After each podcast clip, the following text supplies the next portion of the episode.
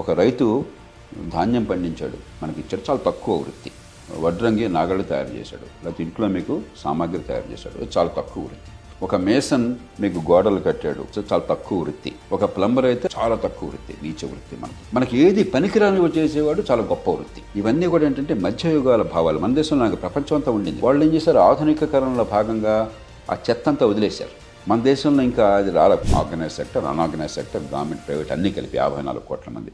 దానిలో గవర్నమెంట్లో ఉన్న వాళ్ళు మొత్తం కలిపి కేవలం మూడు పాయింట్ రెండు శాతం. అంటే మీరు తల్లకిందులుగా తపస్సు చేసినా కూడా వందకి మూడు ఉద్యోగాలే ప్రభుత్వంలో ఉంటాయి. తొంభై ఏడు మార్కెట్లో రావాలి. గవర్నమెంట్ అనేది ఉద్యోగాలు ఇచ్చే ఏజెన్సీ కాదు. మన పన్నుల డబ్బుతో మనందరికీ సమర్థంగా ఆర్థిక వ్యవస్థని పెంచి ఉపాధి కల్పన మార్కెట్లో పెరిగేట్టుగా చేసేది. మీరు ఇందాక అన్నట్టు మీరు ఒక కంపెనీని పిలిచి తీసుకొని రండి మేము ఒక ఫిఫ్టీ పర్సెంట్ శాలరీ ఇస్తామని.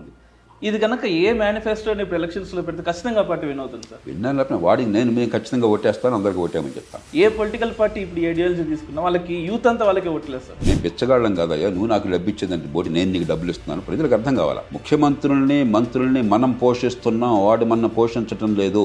ప్రపంచానికి గొప్ప చేసిన వాళ్ళు అధికారులు ఎంతమంది ఉన్నారండి? భారతదేశ చరిత్రలో గత వంద రెండు వందల సంవత్సరాలు చూస్తే ఒక సర్ ఆర్థర్ కాటన్ గురించి చెప్తాం మనం. లేకపోతే సర్ థామస్ మన్రో గురించి చెప్తాం. లేకపోతే స్వతంత్రం వచ్చిన కాలంలో వీపీ మెనన్ గురించి చెప్తాం. ఇలా ముగ్గురు నలుగురు పేర్లు చెప్తాం. ఇన్ని వేల మంది పదుల వేల మంది అధికారులు ఉన్నటువంటి దేశంలో. అదే చరిత్రలో ఇతర రంగాల్లో చేసిన వాళ్ళ పేర్లు కోకొల్లగా చెప్పచ్చు.